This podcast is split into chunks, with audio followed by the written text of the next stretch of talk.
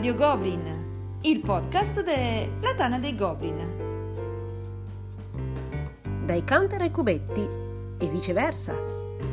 Un saluto a tutti e benvenuti a questa nuova puntata di Radio Goblin, il podcast della Tana dei Goblin.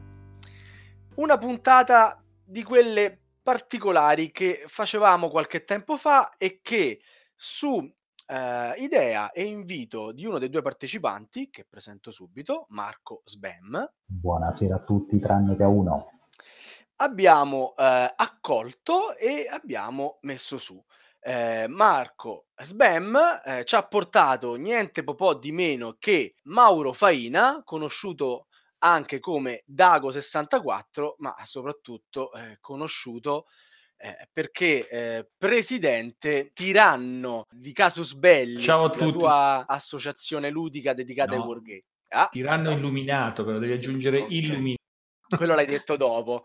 E fra gli altri pettegolezzi, dato che ormai stiamo sparlando, ha detto che lui gioca a risico e nessuno ha il coraggio di contraddirlo quando gioca a risico. Risico acquista importanza. Assolutamente sì. Qual era l'idea di Sbam? L'idea di Sbam era quella di creare due percorsi. Un percorso che partisse dal board game e arrivasse al wargame, e quindi che fosse propedeutico per gli amanti dei giochi da tavolo per avvicinarsi ai wargame più tosti, e al contrario, dall'altra parte, si parte dai wargame per arrivare ai nostri amati giochi da tavolo. Della parte Wargame se ne occuperà Mauro, mentre per portare proseliti ai giocatori da tavolo ci pensa il buon Sbam. Mi piace sempre chiamarlo buon Sbam perché ovviamente è fra le metafore più ardenti. Ma sì. Bando alle ciance e iniziamo a parlare di giochi, perché è questo che i nostri ascoltatori vogliono sentire. Facciamo gli onori di causa, di causa belli, facciamo gli onori di casa, Marco, e lasciamo la parola a Mauro, che inizia il suo percorso da Battle Line. Ok, allora grazie Salvatore per il passaggio. È un po' difficile, premetto che è difficile per uno che campa di wargame cercare un percorso, però diciamo che spesso e volentieri questo è il tentativo che facciamo noi di Casus Belli. Quindi come primo gioco, che fra l'altro è il gioco più venduto dalla GMT della sua storia, ho scelto come gioco di partenza due che sono, come dite voi, germanisti ortodossi. Ho scelto Battle Line.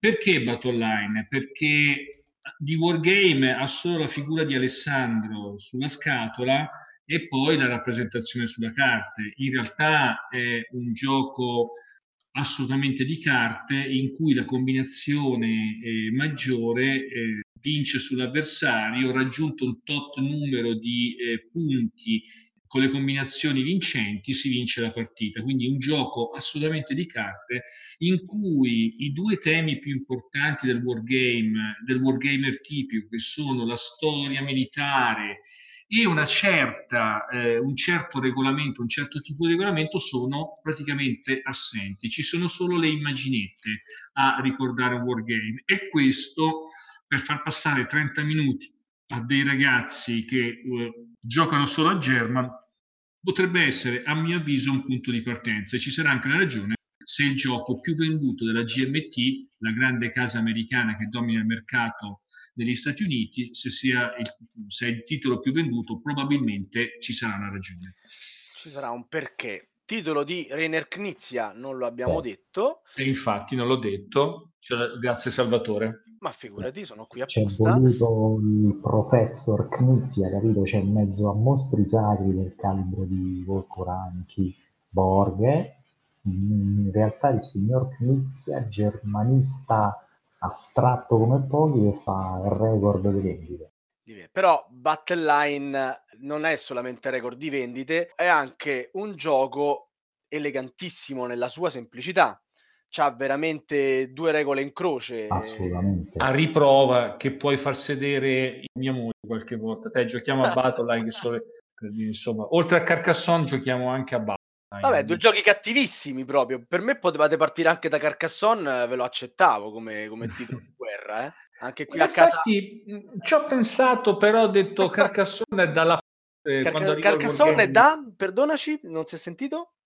La grande platea potrebbe non vederla bene, Carcassonne, lì potrei perdere tanti punti, Salvatore. Rispetto a lì secondo me sarebbe ancora peggio di qualcuno, dunque veramente farebbero l'assalto al tiranno, mi butterebbero. Cioè, Bappetto è illuminato, però così. Comunque, vabbè, chiudiamo su Battle Line. Volevo solamente aggiungere un'ultima cosa, che non è una meccanica di quelle che Knizia ha inventato e utilizzato solamente per questo gioco, ma se l'è un attimo poi rivenduta in tanti altri giochi meno guerreschi, ma la struttura bene o male rimaneva quella. Già poi c'è l'altro gioco Scott and Totten, che è praticamente Battle Line. Ma vedete, a riprova che per me Rainer Knizia è solamente un designer che ha fatto Battle Line. Altri titoli che ha fatto magari li so così in maniera approssimativa, ma a riprova che non fa parte del mio mondo, per usare il termine. Sì, giusto, okay, giusto. Battle Line, capito? È un designer come tanti. Invece voi dite, ma guarda che invece se ne rivendute tante, e ci credo. Sì, assolutamente. Però non a caso questo che hai citato probabilmente è quello meglio riuscito fra quelli. Dai, no, fra quelli con questa meccanica, decisamente quello meglio riuscito. Ebbene, allora, siamo partiti dal board game, dall'altra parte, agli antipodi. Il nostro caro Sbam invece parte dal wargame e ci presenta Dark Sense. E qui io li voglio un attimino mettere a loro agio i wargamer, li metto proprio al tavolo di un wargame duro e puro. Si siedono sicuramente. Assolutamente, parliamo del secondo capitolo del fortunato sistema Dark di Tedraiser.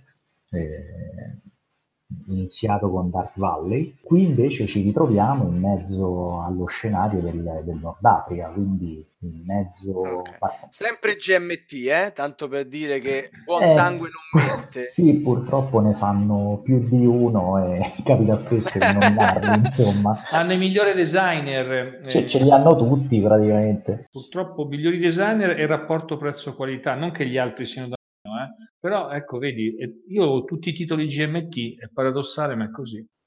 Lo fanno perché io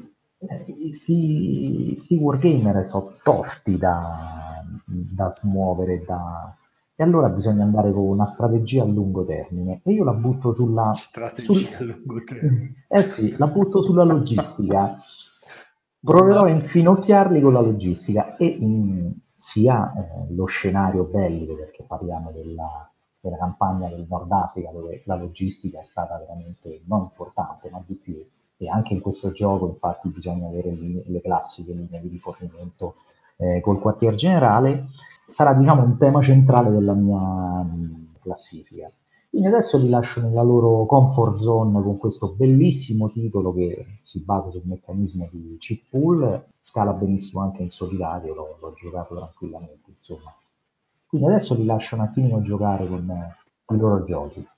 Ok, perfetto. E quindi, come nella più classica partita a tennis, torniamo da Mauro e ai suoi board game che piano piano si trasformano in wargame o che hanno nascosto qualche elemento tale per cui il secondo titolo veramente l'ho scoperto appena settimana scorsa, perché Tank Duel l'ho piazzato settimana scorsa per fare il podcast, per presentarlo, e l'ho inserito al posto di un altro insomma gioco da tavolo che poteva condurre il giocatore da tavolo generico verso il wargame, perché in effetti è un altro wargame che non ha quasi nulla del wargame, a eccezione che in questo caso invece sia l'aspetto grafico, sia i termini usati, sia gli elementi usati, che certe, diciamo, informazioni per ogni elemento che viene usato nel sistema, lo fanno wargame. Poi in realtà è un tipico card driven, dove tu hai il tuo car armato, hai delle carte che giochi contro l'avversario, gli spari e fai le carte migliori che hai, una combo card che ti può aiutare a sparare, la carta leader che magari ti dà qualche modificatore in più. Questo è Tank Duel. Ma qual è l'arma vincente di Tank Duel? Soprattutto che lo piazzi e lo giochi, non hai bisogno di spiegare per 45 minuti, anche se poi alla fine ci sono wargame che si spiegano anche solo in 10 minuti, e soprattutto questo fatto di carro armato che attira tanto, il carro armato fa moda. Io ho avuto miei due adolescenti, miei due ex studenti che hanno sentito il nome Tank e wargamisti o meno, volevano giocare a Tank Duel, anche se poi non ha nulla del wargame tipico. Però, come dico sempre, potrebbe essere proprio quei giochi di rottura che fanno del hobby del board wargame o wargame, come volete chiamare, lo avvicinano molto ai giochi da tavolo generici che piacciono tanto ai vostri amici German. Quindi è sicuramente un titolo che unisce. E dunque il secondo step, secondo me, accontenterebbe già tutti, accontenterebbe me, che sono un ortodosso, ma mi siedo anche a giocare a Tank Duel, ma accontenterebbe un'altra persona che magari è affascinato dal carro armato, ma non gli interessa nulla di regole particolari wargame o di particolari meccanismi, e gioca per il piacere di giocare, cercando di sopraffare l'avversario con la carta migliore del mazzo. Tank Duel si muove su un teatro virtuale, non c'è mappa, ecco perché non si può ancora definire un wargame. La mappa, per quanto mi riguarda, è uno dei componenti fondamentali del wargame. In questo Tank Duel non c'è mappa, la mappa è virtuale, i carri armati si muovono su una sorta di asse immaginario che va dagli 800 metri ai 200 metri, quindi in questo caso, non essendoci mappa, potrebbe piacere e non può ancora essere definito un wargame. È quel secondo step rispetto a Battle Line, un pochino più wargame, ma non completamente wargame. La mappa praticamente nasce dalla narrazione che avviene alle... A me infatti non piace per quello. Io oggi ne parlo in podcast, l'ho criticato perché... Criticato, si può criticare qualsiasi cosa. L'ho criticato perché la distanza che coprono i carri è molto... insomma generica, 800, 600, 400 metri, insomma non c'è chiaramente quella sorta di approfondimento che si può trovare in un wargame generico. Il designer di Tank Duel è Mike Bertusselli, chiaramente di origine italiana, un ex giocatore, un ex allenatore di football americano del college che si è messo a fare giochi. Tutto sommato è evidente in Tank Duel, dimenticavo, che non è un vero designer di wargame, perché ha scelto delle meccaniche che vengono da tutto il mondo del gioco. Lo salutiamo Bertusselli che ci sta ascoltando, sì, ciao Mike. Ci parliamo tutti i giorni con Mike Bertusselli. Ciao Mike. Ok, allora, noto che Mauro sta procedendo secondo le regole, mentre Sbam, come al suo solito, cerca di intortare i suoi amichetti wargamer in qualche modo. E al suo secondo appuntamento... No, che dici? No! Al suo secondo appuntamento Sbam propone Fields of Fire. Scusami, ma io sono famosissimo in Tana per le mie pronunce assolutamente random. Non è che c'è un altro inglese che lo stanno a Cambridge, lo stanno studiando, che è quello di Sava. È proprio un'altra per me è una questione anche di mestiere. Immagino. In scuola ero docente di lingua inglese, quindi non posso. Ti correggerò sempre, ma perché vi voglio bene. Non perché... allora, tranquillo, io non me la prenderò nemmeno una volta. Allora prepara il Malox, Mauro, perché ci avrà una... sì, vi porto, gli do una pizza e una carezza. Sì, certo, dopo il bellissimo wargame di prima gli dico no, ti faccio giocare ancora a un wargame. Lui tutto contento e si trova queste carte piazzate con dei segnalini e rimane un attimino così sconcertato. Quindi la prima pizza gli arriva, però parliamo di un capolavoro del wargame in solitario, del malefico Benel È geniale, eh? No, Fields of Fire è geniale, però è malefico perché riuscire a domare il regolamento Fields of Fire è un altro wargame, quindi comprate due wargame. No, aspetta, caro Sbam, tu mi stai portando dei wargamer al wargame e gli proponi un solitario. Ah no? Tu stai lì e li guardi che giocano da soli. Assolutamente. Vabbè, no. Sì, assolutamente sì. Perché ma tu non puoi capire, cioè per loro Fields of Fire è qualcosa di assolutamente straniante, capite? È come se ti dico l'American senza come quando ti ho portato come American il grande, capite? Cioè una cosa del genere. Certo, se lo ricordano ancora i nostri ascoltatori. Sì. Certo. Fields of Fire ancora è dibattuto, ancora stanno massacrando per definire che caspita di gioco sia, perché è qualcosa di geniale ma incredibile. E so è ancora qui, ancora più di Dark Side, la logistica e la preparazione è qualcosa di fondamentale, cioè ancora prima di iniziare a giocare tu devi aver già fatto tre quarti del lavoro capendo chi, cosa assegnare, dove poterlo muovere, creare delle linee di comunicazione, di rifornimento, altrimenti non vai da nessuna parte. Come diceva un grande ufficiale delle Falkland, Billy Butcher di The Boys, una attenta pianificazione e preparazione ti evita di fare la figura del coglione. E questo gioco proprio è quello. Quindi ancora qui do una sottolineata all'aspetto logistico, però li lascio tranquilli ancora nel loro fantastico mondo del coso. Però già gli ho tolto l'esagono. E non se ne stanno accorgendo perché stanno ancora rintronati dalla botta. Beh, dopo 300 minuti di partita, tanto dura una partita Fields of Fire? No, anche meno, in 2 ore te la porti a casa. Diciamo che magari se ne saranno accorti che qualcosa non sta quadrando proprio come... chiediglielo a Mauro. Fields of Fire è geniale, ma è tanto, tanto militare. Tanto è vero che quando apri il playbook ti trovi... come devi praticamente gestire una divisione che mandi all'attacco.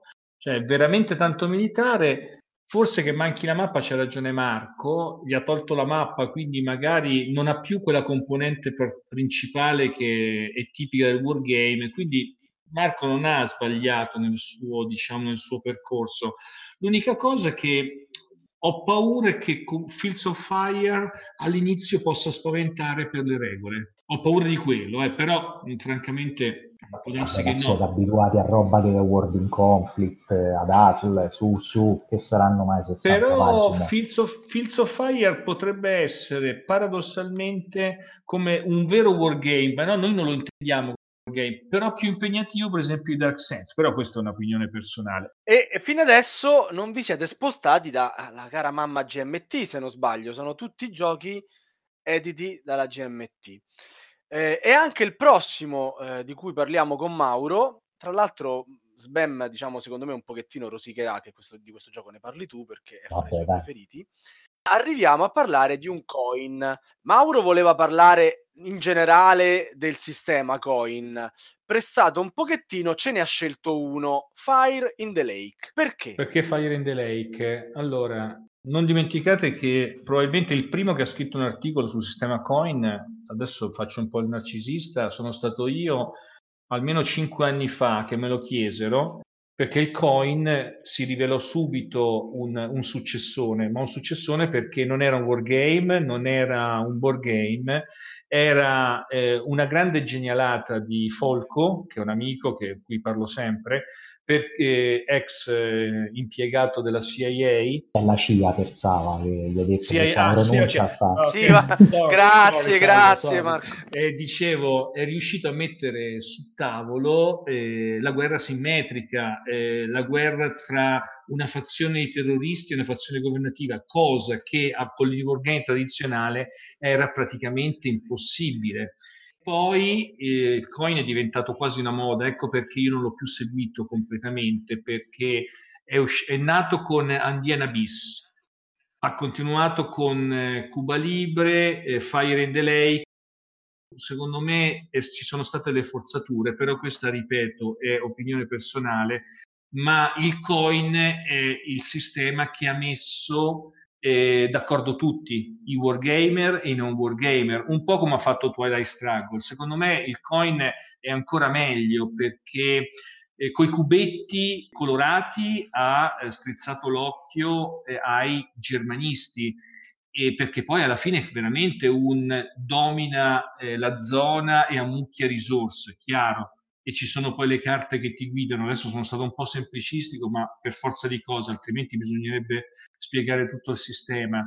E fin dall'inizio ci siamo accorti, però vedi questo coin, hai queste operazioni da eseguire. Ecco, già avere un elenco di operazioni da seguire per uno che pratica il German già è una sorta di percorso che capisce, hai le azioni davanti e tu cerchi di impostare l'azione che ti conviene di più nella certa situazione di gioco. Dall'altra parte il giocatore tipo di wargame però sta giocando un conflitto politico-militare in cui c'è anche dell'economia, e quindi in questo caso c'è quella pura strategia, quella pura pianificazione che piace tanto al tipico giocatore di wargamer. E quindi il coin, secondo me, ancora oggi, attenzione, rimane il principale ponte fra noi, uso questo noi, e i germanisti e i wargamer generici. È ancora, secondo me, il miglior ponte. Aggiungo una cosa, dopo però i Fantastici 4, cioè Cuba Libre, Andean Abyss, Fire in the Lake e Distant Plane, ci sono state le forzature e secondo me il coin ha perso molto. L'ultimo titolo io francamente ho giocato è Gandhi, un altro, però è piaciuto a tanti perché il tema era particolare. Questa riprova che sta esulando dallo scontro politico, dallo scontro militare puro, e va anche sul politico, religioso, insomma si può rappresentare tutto col coin. L'importante è che ci siano almeno 4 fazioni. Quando non ci sono 4 fazioni veramente attive, il gioco secondo me non rende. Vedi Falling Sky, vedi Colonia Twilight, ma questa, ripeto ragazzi, qualcuno, per esempio Colonia Twilight, Brian, il designer, me l'ha spiegato lui dal vivo a Londra, io mi sono divertito, l'ho giocato, però dicevo sempre a Brian, ma che ci faccio col sistema da coin con 2 fazioni quando la sua migliore prestazione la fa con 4? E lui diceva: a me non piacciono i bot. Voi mi chiederete cosa sono i bot? Semplicemente delle tabelle che aiutano i giocatori a giocare in solitario o a fornire il gioco del giocatore che manca. Si può giocare in 2, in 3, in 4 con il cosiddetto bot. E poi non dimenticate che Fire in the Lake ci Mark Herman, il guru del wargame americano, e si vede perché poi alla fine le carte sono fatte in una maniera spettacolare dal punto di vista storico. Quindi secondo me il coin avrei già conquistato tutti col coin. È chiaro che forse si può fare un passettino avanti per chi vuole entrare ancora di più nel mondo del wargame. Vi potete fermare qua, saremo contenti tutti. Non si scontenterebbe nessuno. No, penso no. Nel mezzo del percorso di Sbam, scusa Marco che ti ho interrotto, volevi dire qualcosa? A Mauro, perché io forti sensazioni positive per il prossimo coin che verrà pubblicato, che è Oldbridge Parma, sarà da 3, ma a tante cricche. Ma quello ambientato in Finlandia. Sì, poi vanno alla ricerca di questi temi un pochino particolari che tra l'altro servono pure a approfondire qualche conoscenza, però ti ripeto, a me sembrano tante forzature e le capisco dal punto di vista del business. Li sapremo ridire. Va bene. Dicevo, siamo a metà percorso anche per Sbam. Qual è la tua via di mezzo, allora, Marco? Mi riporto, in un ambiente a loro consono, quindi il grande strategico dove si affrontano le potenze europee con Quartermaster General, un titolo del 2014 di Ian Brody, dove nel classico scenario della Seconda Guerra Mondiale si affrontano le 6 superpotenze, quindi britannici, Stati Uniti, tedeschi e così via. Ma qui li spiazzo per via della mancanza di carte, li porto su una gestione ad aree della mappa, e inoltre non c'è nessun dado, non c'è la loro cara CRT per la risoluzione degli scontri, ma la risoluzione è molto German. Cioè, male. Ma vedevo portata al lato scuro, no? Sì. Quindi, diciamo, tra virgolette, un wargame, ma anche qui dove la logistica è importante, perché dovremmo gestire innanzitutto il nostro mazzo di carte, fortemente asimmetrico per ogni potenza, e oltretutto, una volta finito quello, non avremo modo di avere altri rinforzi, quindi dovremmo imparare a gestire i tempi nell'affondare e nel rallentare il gioco della nostra mano. E oltretutto la logistica, poiché potremmo calare solamente in punti riforniti già da altre armate e da altre città che avevamo preso. E quindi continuo in questa strada dove la logistica è il filo conduttore della mia classifica. Okay. Un board game che strizza l'occhio al wargame, però qui già abbiamo scavalcato la staccionata, insomma, già siamo un po' più dall'altra parte. Hai già provato l'espansione? Ho provato quella Air Marshal, che secondo me è quella veramente, tra virgolette, indispensabile, che introduce un sacco di cose, ma sia quella con l'ambientazione, diciamo, nel quello connesso, però non l'ho ancora provata, e dobbiamo provare anche quella lì sulla guerra fredda, quella del gioco da tre. Quindi, diciamo, io ne ho provate due. Ok. Mauro, tu sei d'accordo su questa via di mezzo? Ti sentivo un po' perplesso. No, è che praticamente ammetto la mia ignoranza su Quartermaster General, penso di averlo visto piazzato un paio di volte, ma non l'ho mai giocato, quindi qualsiasi cosa le dico sbaglio. E va bene, allora torniamo su argomenti a te più, diciamo, congeniali, e ci parli di un grande classico sostanzialmente. Più ci avviciniamo al wargame, più mi stai tirando fuori titoli assolutamente... Ma, allora, Commands and Colors di Richard Borg, che praticamente con questo sistema ha fatto fortuna, partendo con Memoir 44 per arrivare al recente Medieval, insomma, o Samurai Blades fatto da una casa dalla casa ceca. Insomma, è il sistema Richard Borg. Perché l'ho messo come penultimo? In realtà si poteva mettere anche come primo. L'ho messo come penultimo perché in ogni caso ci sono gli esami, ci sono delle truppe da muovere, ci sono degli scenari precisi su certe battaglie, quindi l'aspetto militare è evidenziato, e poi ci sono i dadi per risolvere il tutto. Non che negli altri giochi che ho citato non ci siano, però in Coin c'è un dado, sì, si tira il dado, ma non è così influente. In Tank Duel, d'accordo, però poi ci sono le carte. Battle Line e poi alla fine è un gioco di carte. Quindi Commands and Colors già, infatti noi lo usiamo sempre per introdurre ragazzi adulti al wargame per antonomasia. Vi ripeto, uno potrebbe trovarsi soddisfatto a giocare Commands and Colors napoleonico, l'Ancients, il Medieval, e noi usiamo sempre l'Ancients perché ci permette di introdurre molte persone in 10 minuti al wargame, però poi alla fine parecchi si fermano a Commands and Colors, cioè il loro wargame diventa Commands and Colors o Memoir 44 o Memoir 44 o similari, va bene così. Però noi l'abbiamo testato, Commands and Colors lo imparano subito e si sentono generali in battaglia, nonostante ci siano i blocchetti. E quindi strizza un po' l'occhio al tridimensionale, perché altrimenti non attirerebbe. Ricordate che un problema dei wargame sono i counter, che non hanno un grande impatto visivo, mentre con i blocchetti di Commands and Colors, con quelle belle carte e con la semplicità che ha, perché con la carta tu muovi unità in una certa sezione, quindi non sei costretto a ragionare su 20 unità, ma basta che ragioni su 2 o 3 unità, e le carte sono molto comunicative perché ti dicono 2 a sinistra e tu sai che devi muovere 2 blocchetti, 2 gruppi di blocchetti a sinistra, quindi questa è la sua, diciamo, il suo lato vincente.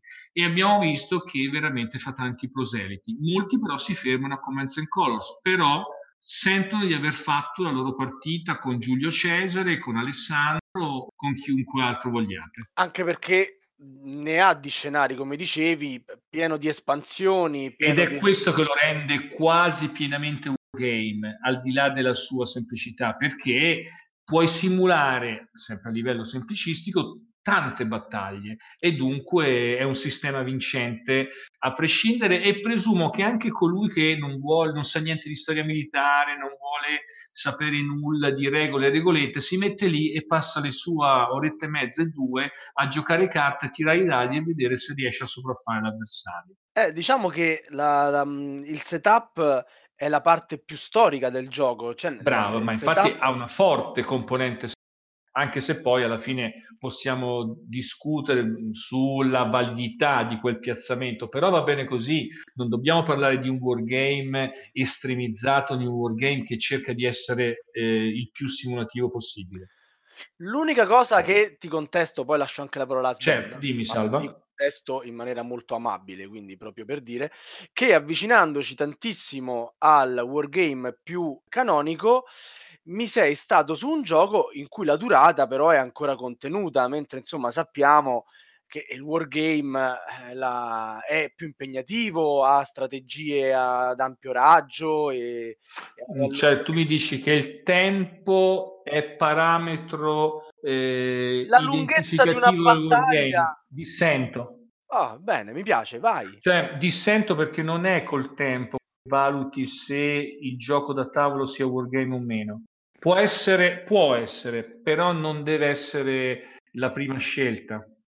Cioè Dark Sense, per esempio, che prima Marco ha citato, puoi fare uno scenario, il primo scenario lo giochi in 3 orette, un Commands and Colors partita tirata, dico, non so, uno Zama con tanti blocchi, la giochi in 2 orette e mezzo, non è il tempo il parametro, ci può stare, Parliamo chiaramente dei monster games, però non è un parametro caratteristico, secondo me. È da valutare, però non è proprio così caratteristico. Ok, quindi un wargame riesce comunque a gestire la sua strategia anche in quelle 2 ore che ti permette di giocare Command and Colors. Sì. Ok. Marco, ti ho interrotto, stavi per dire qualcosa?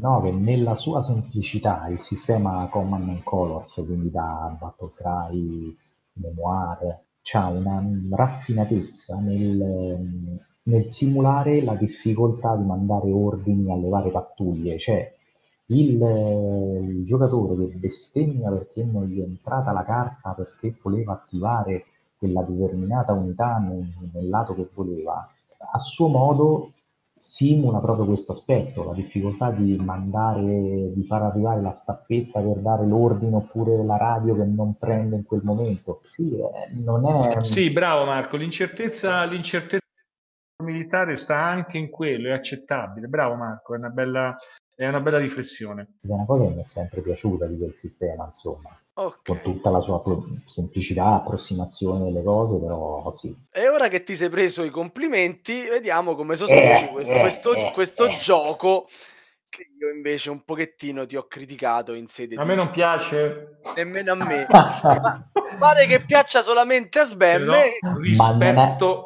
È funzionale alla mia strategia, perché allora siamo partiti in un wargame puro della loro comfort zone, con un pizzico di logistica. Poi ho dato quello schiaffo con Fields of Fire, dove l'ho destabilizzato, ma dove la parte gestionale è importantissima.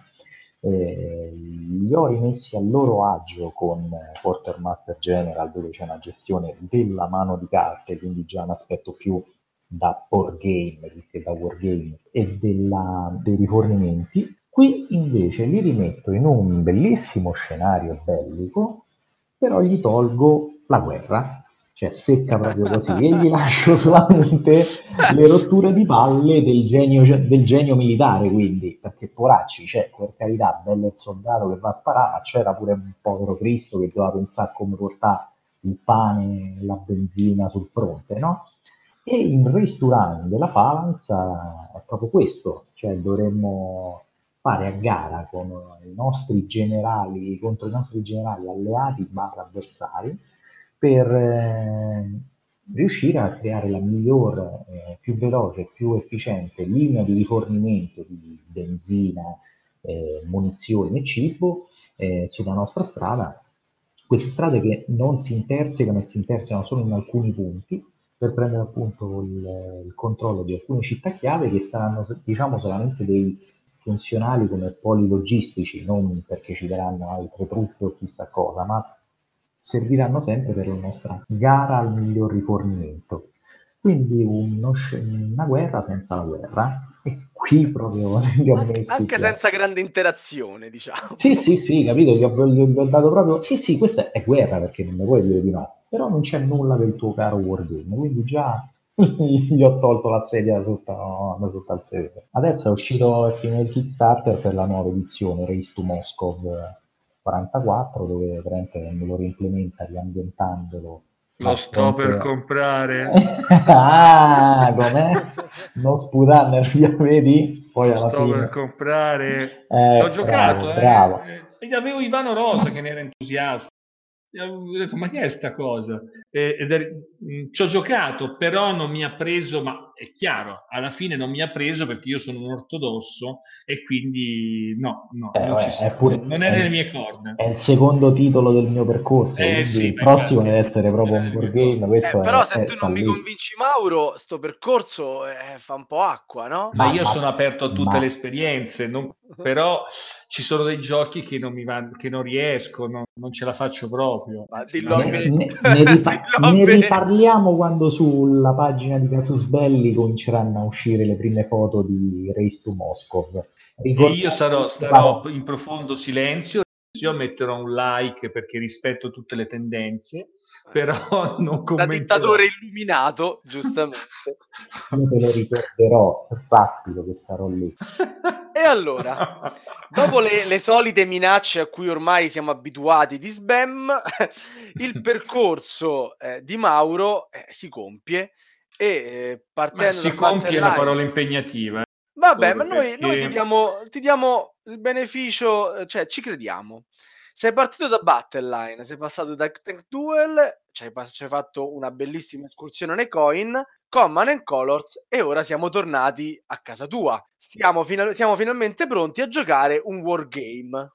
Allora, attenzione, come dicevo, sì, Command Commander può essere considerato il primo wargame, anche se poi secondo me ci vorrebbe il sesto passaggio, probabilmente ecco perché è difficile poi fare una scala, però Combat Commander ha tutti i crismi del wargame tattico. Stiamo parlando di un gioco tattico del noto e purtroppo scomparso Chad Jensen, che ricordate ci ha lasciato, è dell'autore... Sì. È l'autore di Dominant Species, che io metterei, ecco, io forse avrei messo Dominant Species, ma voi mi avete detto no, perché Dominant Species è un'altra genialata che è un wargame, ma allo stesso tempo non è un wargame. Non a caso è Chad Jensen che si rifà, che faceva le pulci a tutti i regolamenti che scriveva Mark Herman e amici. È lui che scrive bene i regolamenti. Lui lo scrive divinamente i regolamenti. Ricordatevi che per esempio Mark Herman, che è un grande, è un sommo, ma scrive regolamenti da schifo. Simonitch, stessa cosa, è un grande wargame, ma delle volte fa dei regolamenti che salta di palo in frasca e tu ti perdi qualche notizia importante. Chad Jensen era uno che era il proofreader, cioè quello che metteva ordine al regolamento, e tant'è vero che Dominant Species è uno spettacolo di gioco spiegato in poche pagine, e il Combat Commander è la stessa cosa. Se voi aprite il regolamento di Combat Commander, ha subito una revisione, ma proprio perché doveva chiarire qualche piccolo concetto, ma in realtà il regolamento è sempre stato quello, nessuno ci ha messo le mani. Per dire che Combat Commander è un game a tutti gli effetti, un tattico a livello di squadra. La critica che gli fa il vero wargame è che ci sono le carte a determinare il movimento, il fuoco e tutti i modificatori che possono rientrare nello scontro tattico, cosa che oggi facevo il podcast su un tattico come Advanced Squad Leader, che parlavo anche di Advanced Squad Leader, che generalmente un wargame tattico non ha le carte, ma ha tutta una serie di tabelle e modificatori che vanno applicati. E la grandezza di Combat Commander è un vero wargame, ti dà il flavor, in inglese si dice, ti dà proprio il sapore di compiere un combattimento a livello tattico, con l'incertezza e l'interattività e la dinamicità dello scontro tattico. Le carte possono essere un limite delle volte, perché per dire, se tu hai 4 carte, hai un solo fire in mano, è meglio che te lo tieni invece di usarlo per sparare, perché magari le carte che pescherai dopo non avranno la carta fire, quindi bisogna ottimizzare le carte del tuo schieramento. Però al di là di questo, che è criticabile, un lato è un fatto criticabile, ma come diceva Marco prima, parlava di incertezza delle comunicazioni di Commands and Colors, in Combat Commander è ancora più amplificato. Ragazzo mio, non è che puoi fare tutto in battaglia, vedi quello che puoi fare e adeguati, e Combat Commander raggiunge secondo me l'apice. E non gli manca, chiaramente le carte forse non lo rendono un wargame tradizionale, perché guardate che il punto d'arrivo del wargame è l'ex encounter. Questo Combat Commander è un ex encounter, ma ancora con le carte.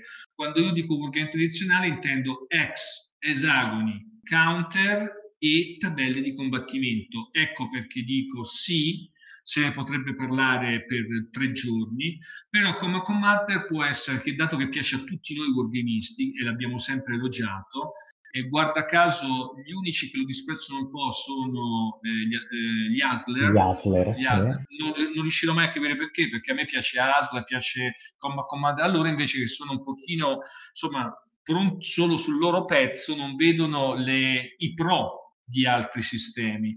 Anzi, vi dirò che Combat Commander, dal punto di vista della imprevedibilità e del realismo, che l'imprevedibilità è alla base del realismo dello scontro bellico, Advanced Squad Leader non ha a zero di livello di imprevedibilità. Sei Dio che muove le unità sulla mappa, cosa che, se ci pensate un attimo, anche uno che non è interessato alla storia militare dice vabbè, ma in guerra succedono tanti casi non prevedibili, non devi controllare tutto. Invece in Advanced Squad Leader controlli tutto. Questa è la critica principale che si può fare a un gioco che è un buon gioco, un buon sistema da Squad Leader, ma Combat Commander è l'apoteosi di questa imprevedibilità. Non controlli mai nulla in Combat Commander. Nello scontro a fuoco è difficile controllare, e quindi questa è la bellezza principale di Combat Commander. Ma il bello è come così è che un giocatore bravo di Combat Commander ti mazzolerà sempre e comunque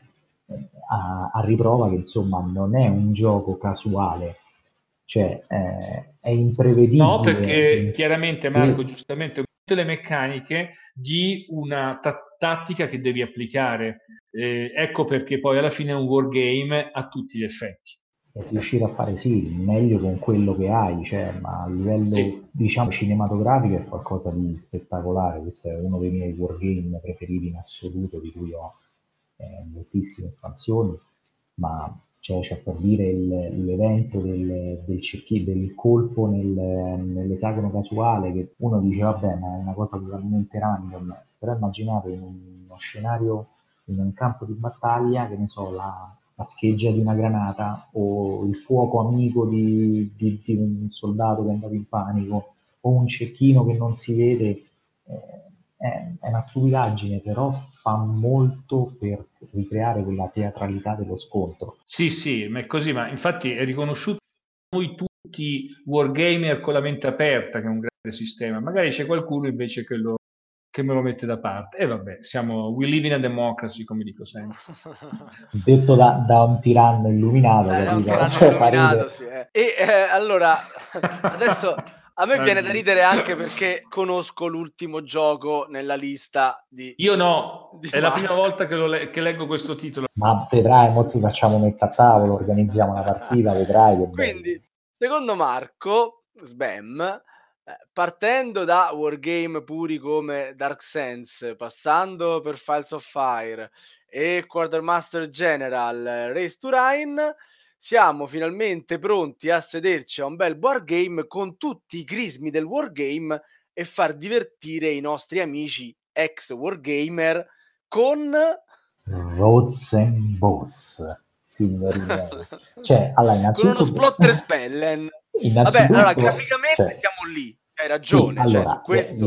allora, oltretutto, cioè, vedete quanto sono stato buono, gli ho ridato sia gli ex che i counter, perché fanno...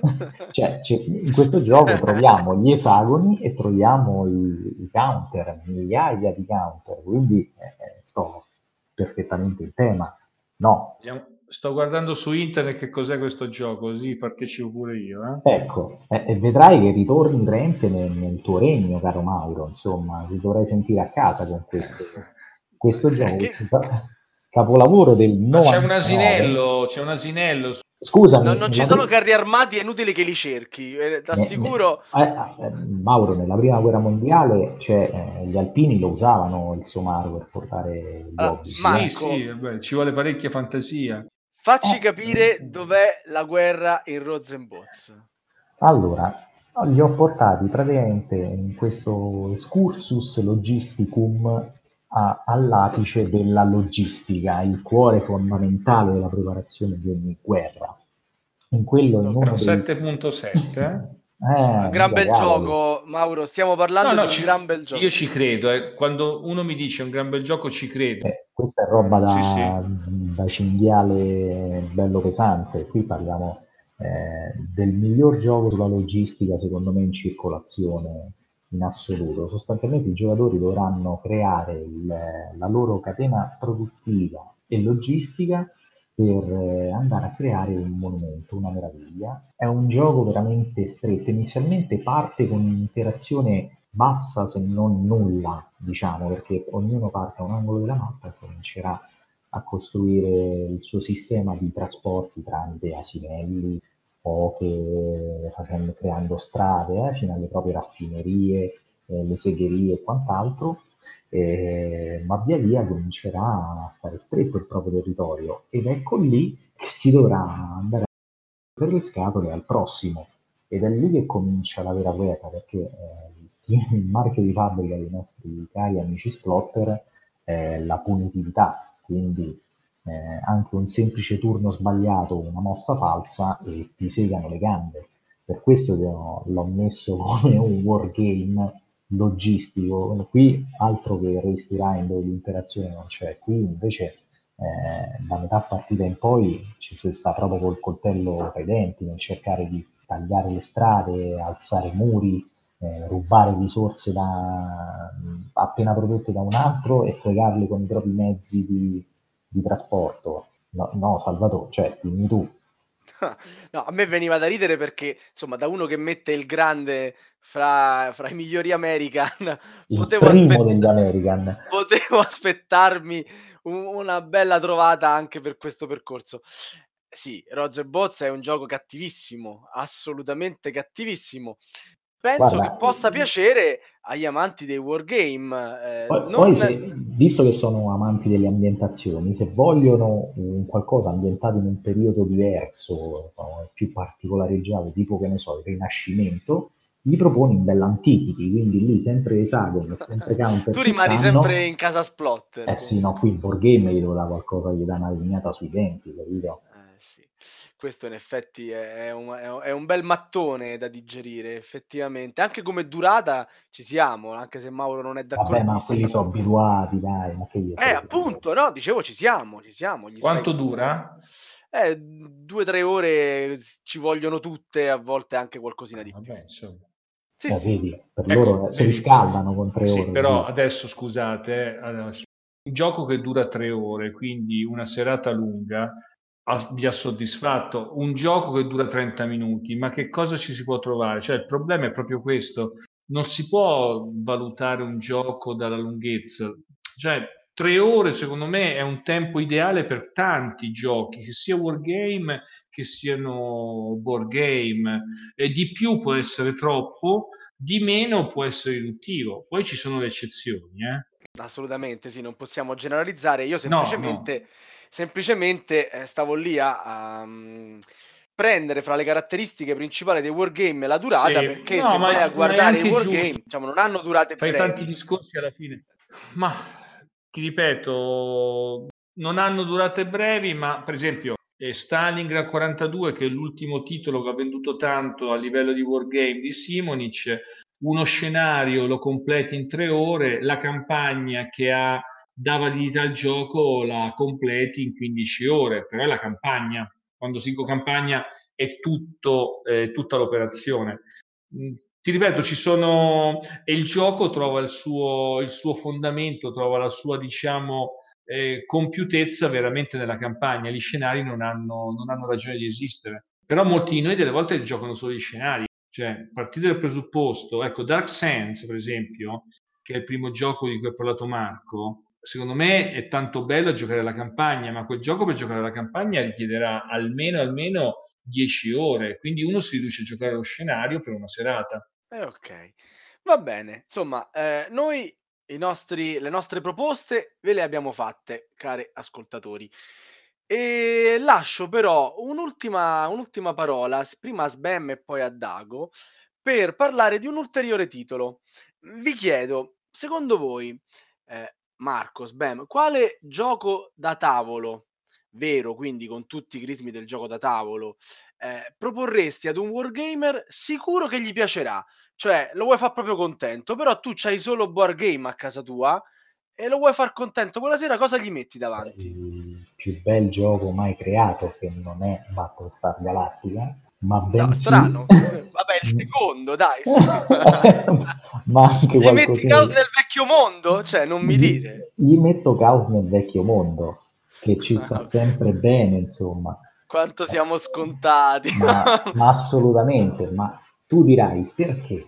No, che perché? Ci sta, ma ti spiego ancora meglio perché. Mauro, tu sei un amante dei coin, giusto? Come me anche. Certo. E come... Amante no, li apprezzo. Non ne vado pazzo perché sono stati abusati. Ok, cosa ti piace del coin? La sua simmetria, giusto? Il fatto che alcune fazioni siano... la sua asimmetria, scusami il lapsus. Il fatto che alcune fazioni... È il dialetto romano che ogni tanto si magna qualche A. Ebbene, il caos nel vecchio mondo piacerà a molte persone, che a molti grognà che adorano i coin, proprio perché... è un coin ambientato nel vecchio mondo di Warhammer. Qui infatti le quattro fazioni sono totalmente asimmetriche, hanno scopi diversi e anche stili antitetici tra di loro. Mauro, questo qui è... E ti dirò... Però non ricordiamo il coso, adesso si usa... Cioè, mi hanno definito il coin Root... Scusate, no, non ha nulla di del meccanico del coin. Però ti dirò, veramente... secondo me Volcoranchi ha giocato prima a causa del vecchio mondo, prima di creare Andean Abyss. Questo ci potrei... Glielo devi chiedere. Ma Folco lo dice comunque, che lui si ispira a tanti giochi e poi tira fuori. Lui lo dice apertamente. Però quando ho sentito veramente che Root è un piccolo coin, ragazzi, veramente quello è inaccettabile anche da uno che ha la mente molto aperta. Ma come si diceva, i coin sono dei piccoli caos nel vecchio mondo. Bellissima questa. Va bene. Non conosco il gioco per dare una risposta, però ci credo, anche se comunque guardando la plancia... Vabbè, ci sono le miniaturine. No, bel gioco, assolutamente. Ah, ho capito, ci credo, quello che mi dite io lo prendo in considerazione. Già ne segnati due. Illuminato. Dai, hai visto? Sì. Ragazzi, Roads and Boats no, gli asinelli e le anatre no, ragazzi, non ce la faccio, giuro. Vedi poi le botte che ti arrivano da quel gioco. Non ce la faccio. Gli asinelli, vabbè, ma devi anche costruire navi, trasportare legna, insomma. È figo. Dago, dici tu invece quale wargame, anche qui, quindi wargame vero, proporresti ad un amante dei board game una sera che capita a casa tua e non dire risico? Un wargame vero? Sì, assolutamente un wargame. Quindi con tutti i crismi del wargame, tu c'hai solo quelli a casa, arrivo io che voglio giocare con te a qualcosa, però tu non ce li hai i board game. A cosa mi fai giocare? Come wargame? A Battlestar Galactica! Prima di tutto scelgo un titolo. Allora, guarda, ci sono tante alternative, ma prima di tutto cerco un titolo che tu ti ricordi storicamente, che sia Normandia, che sia Stalingrado, che vuoi farmi rivivere la storia? Sì, perché, ma qualcosa che capisci. Se dico, che ne so, Königsberg, tu mi dici, mi guardi, Königsberg. Almeno se ti dico Normandia, almeno capisci che si parla della Normandia, dello grande sbarco, che penso che abbiate studiato tutti a scuola o ve lo ricordate per qualche documentario. Quindi mi fai giocare a Heroes o Normandy? No, ti faccio giocare a Normandy 44. Visto che vuoi un vero wargame. Assolutamente sì. E quindi il vero wargame è Normandy. Quello è un vero. No, Heroes of Normandy, so di che cosa parli, non mi è mai piaciuto, non mi piace quel fumettoso che viene utilizzato. Per la grafica. Veramente, secondo me, è una scelta che, per esempio in Root, la grafica è azzeccatissima. Poi può pure non piacere il sistema, ma Heroes of Normandy no, mi spiace la grafica, ma anche il sistema è campato per aria. Scomodo, veramente scomodo. Ok, no, quindi ci parlavi di, ripeti il titolo per i nostri Normandy 44 di Simonitch, perché sì, è il designer del wargamer tradizionale. Cioè, se tu vuoi parlare di un designer che fa wargame tradizionali, o parli di Simonitch o parli del povero Richard Borg. Quelli sono il wargame tradizionale, e un wargame di Simonitch è il wargame tradizionale. Il Normandy 44 magari la situazione, poi magari non andrai mai a giocarlo perché lo trovi un pochino lungo. Ecco, in questo caso posso essere d'accordo con voi quando dite è un vero wargame, può essere lungo. In questo caso è vero, quindi mi vado a contraddire, ma potreste aver ragione, però quello è un vero wargame, con tutti i crismi. Perfetto. Segnato Normandy 44, e come al solito a fine puntata passiamo la parola alla nostra regia. Ringraziamo i nostri ospiti Marco e Mauro e voi per averci ascoltato.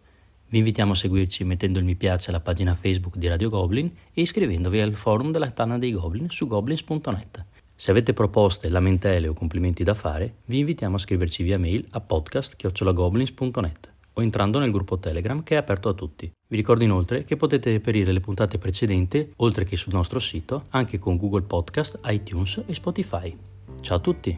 Buonanotte a tutti, grazie, ciao! Ciao! Ciao Salvatore, ciao a tutti, ciao. Salvatore. Avete ascoltato Radio Goblin, il podcast della Tana dei Goblin.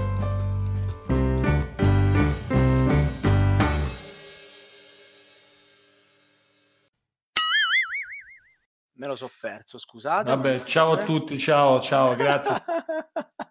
Non sono preparato sulla... Non serve, dai, su.